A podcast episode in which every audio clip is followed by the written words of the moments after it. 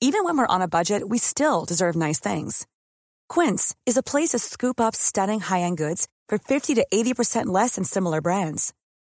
They have buttery soft cashmere sweaters starting at fifty dollars, luxurious Italian leather bags, and so much more. Plus, Quince only works with factories that use safe, ethical, and responsible manufacturing. Get the high-end goods you'll love without the high price tag with Quince. Go to quince.com slash style for free shipping and three sixty-five day returns. This is the Times morning briefing on Friday, the twenty-third of October. Donald Trump and Joe Biden have faced off in their final televised debate before the U S election.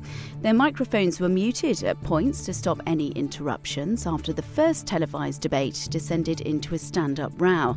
The president and the Democratic candidate answered questions on six topics in Nashville, Tennessee, including coronavirus. We closed up the greatest economy in the world in order to fight this horrible disease that came from China. It's a worldwide pandemic. It's all over the world. You see the spikes in Europe and many other places right now.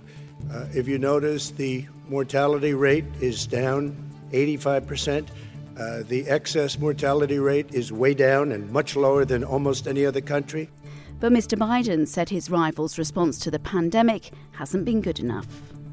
The fact is that when we knew it was coming, when it hit, what happened? What did the president say?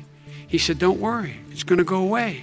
Be gone by Easter. Don't worry, the warm weather. Don't worry, maybe inject bleach. He said he was kidding when he said that, but a lot of people thought it was serious.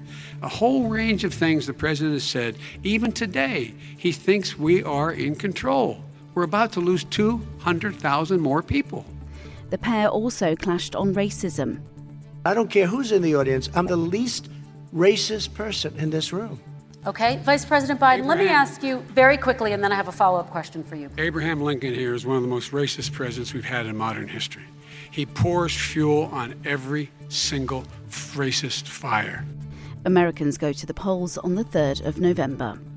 Here, and stricter coronavirus rules have come into force for nearly six million people across the country. Greater Manchester's population of two point eight million have joined Liverpool city region and Lancashire in England's highest tier of restrictions. Meanwhile, Wales will enter a two-week lockdown at six tonight in what's described by the Welsh government as a firebreak to coincide with half-term. People will be asked to stay at home and to leave only for a limited number of reasons, including exercise, buying essential supplies, or to see or provide care.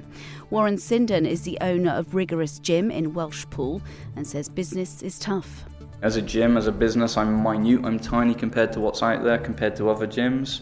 So my, my monthly costs are low, but my income's not massive either. So yeah, it's just, we've barely got by really, to be honest. Um, and then to have, you know, weeks off again, you're, you're making it hard, aren't you?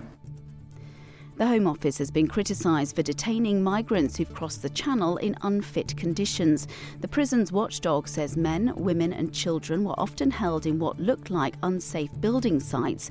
These included containers where it was impossible to socially distance. The Home Office says it has since improved facilities and the way it deals with arrivals.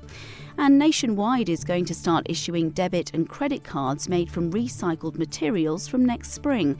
The U K's largest building society Society believes the move will save thirty-five tonnes of carbon emissions a year.